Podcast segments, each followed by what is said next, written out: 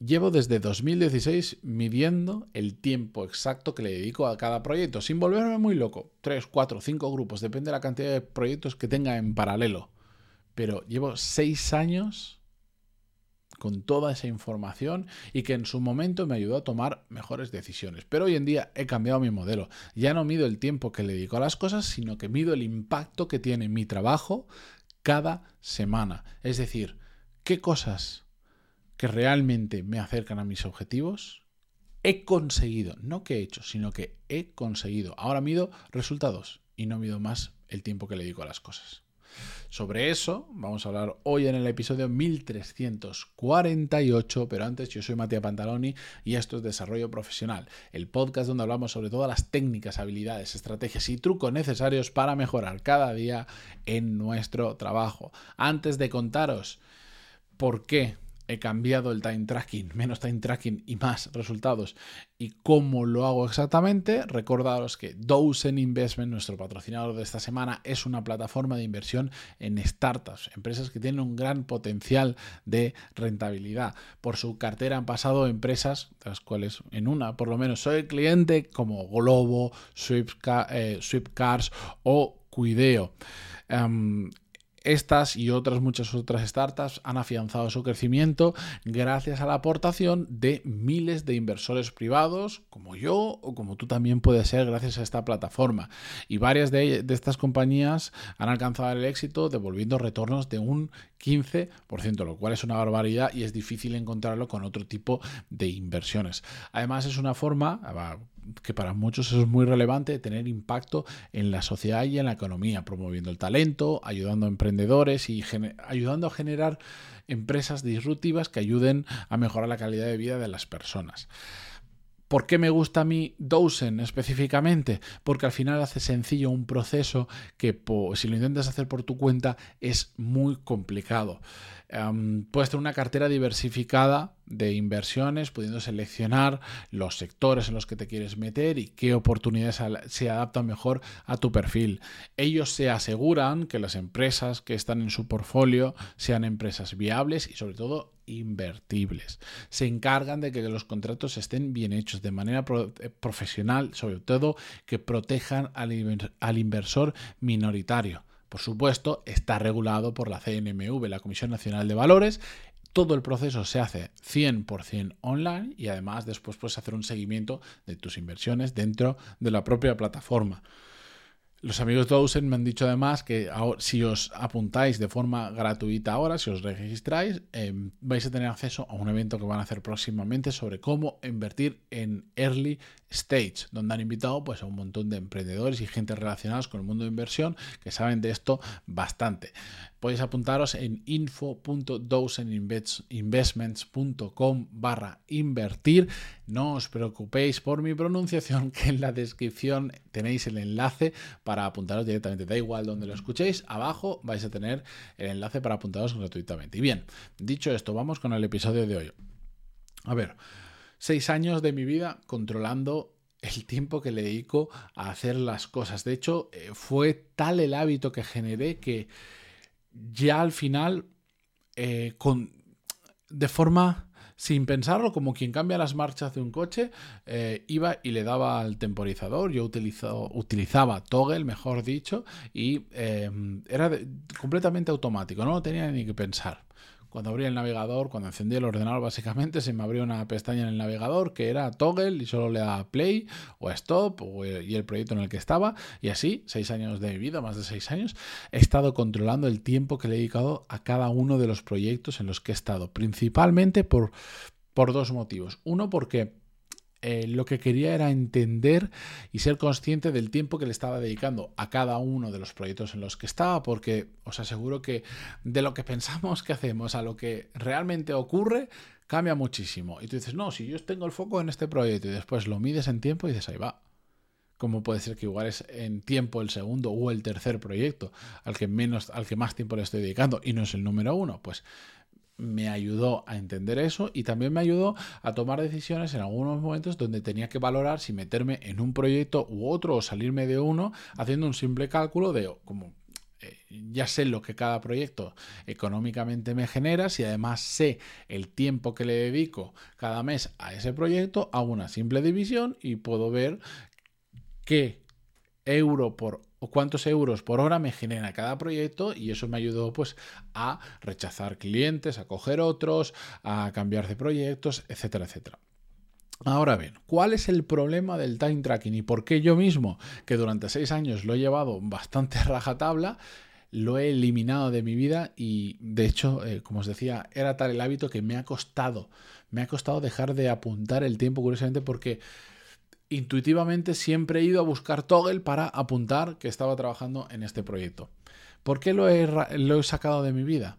Porque al final me he dado cuenta que aunque para determinadas cosas te ayuda a tomar un poco mejores decisiones, para conocer lo que cada proyecto te rinde, te puede llevar a engaños el no medir los resultados, sino medir el tiempo dedicado, sobre todo a medio y largo plazo. Y me explico con un ejemplo.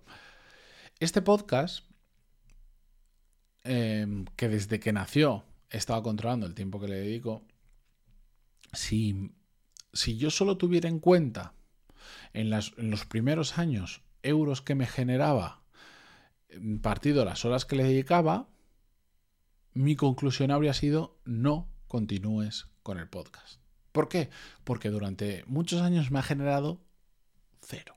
Cero euros. Pero durante muchos, muchos años. El podcast tiene, ¿qué tiene ahora? ¿Seis años?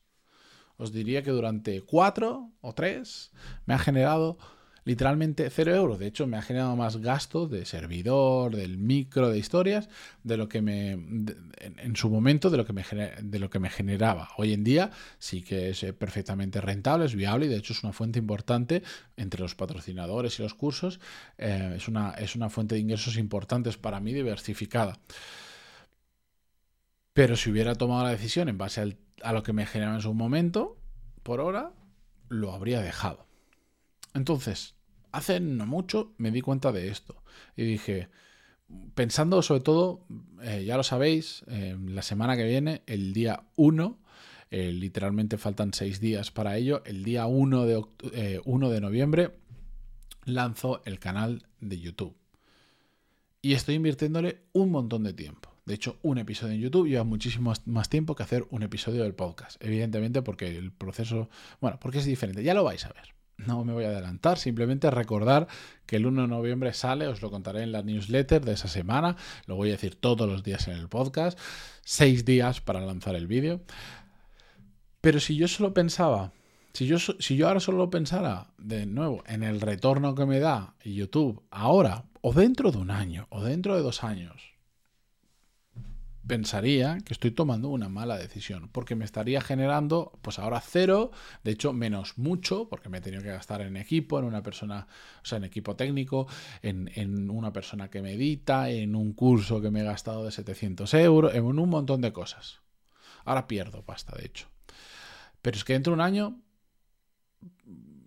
si pongo en la ecuación el lo que vale mi tiempo, seguiré perdiendo dinero. Y dentro de dos, probablemente también.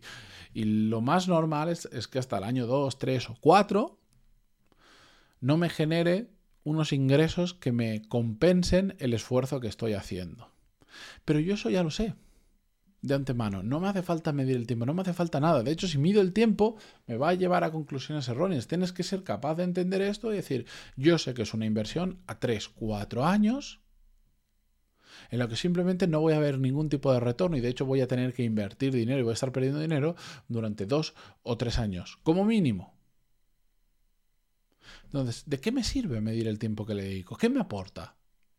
Eso me pregunté, le digo, si medirlo me va a llevar a una conclusión errónea, como me pasaría, ¿de qué me sirve apuntarme el tiempo que tardó en los proyectos? De hecho, pensé dije, ¿cuál fue la última vez que me metí en, los reportes que tiene, por ejemplo, Toggle, que es la, herramienta que yo utilizo, hay miles. Em, ¿Cuál fue la última vez que yo me metí y hice algo con eso? Y no lo recuerdo. No lo recuerdo. digo, pero en cambio, el nuevo modelo que estoy utilizando em, es el que he conseguido esta semana. Una hoja de cálculo gratis otra pestaña en el navegador que se me abre, he quitado la de, la de Toggle y la he sustituido por esta, donde voy apuntando por los diferentes proyectos en los que estoy, podcast, YouTube, trabajo y otros que tengo que no os puedo contar todavía. Em, y voy apuntando las cosas de impacto que he conseguido, output, que dirían en inglés, que he conseguido esa semana. No tareas que he hecho. He hecho un montón de tareas, pero igual hay una semana en la que he hecho un montón de tareas y no he conseguido nada relevante en esos proyectos. Y entonces apunto poco o muy poco. Y eso sí me lleva a reflexionar, a decir, si esta semana he currado un montón, pero no he apuntado prácticamente nada aquí, siendo honesto conmigo misma. No me voy a poner a apuntar cosas por apuntar y rellenarlo, porque la tentación que puede haber mm, muy fácil, pues esto lo, el otro día se lo contaba no sé quién, decía, ah, lo voy a hacer así, así me voy a ir apuntando todo lo que hago a lo largo de la semana. Que no, que no, que no, que no. Que esto no es de hacer, esto es de conseguir. Ojalá, haciendo poco, esta tabla la rellene porque he conseguido muchas cosas. Pero me ayuda a entender que hay semanas en las que haces mucho y dices, vale, pero ¿y qué he conseguido? ¿Qué he conseguido de verdad? En mi trabajo, ¿vale? Yo, el reto que tengo ahora mismo es hacer crecer el equipo con determinados perfiles. Ese es el, el donde tiene que estar el 99% de mi tiempo y de mi cabeza.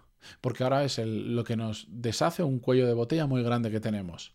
Entonces, si yo en esa lista del trabajo me pongo a apuntar tareas, os aseguro que las reviento. O sea, lleno la hoja de cálculo si es que es posible. Pero eso no tiene ningún impacto. Yo lo que necesito en esa hoja decir es, he contratado a esta persona, he contratado a esta otra persona, he activado un nuevo mecanismo de, búsqueda de candidatos que nos va a traer, nos va a llenar el funnel por arriba eh, de forma importante. Cosas con resultado. He descubierto el tipo de perfil exacto que necesitamos. Cosas que tengan impacto en mi trabajo y por lo tanto en la empresa, que esté tocando las palancas adecuadas, no tareas. No tareas. Yo no pongo ahí he hecho el guion de un episodio del podcast, he grabado el episodio del podcast, lo he subido a Spotify. No. Esta semana.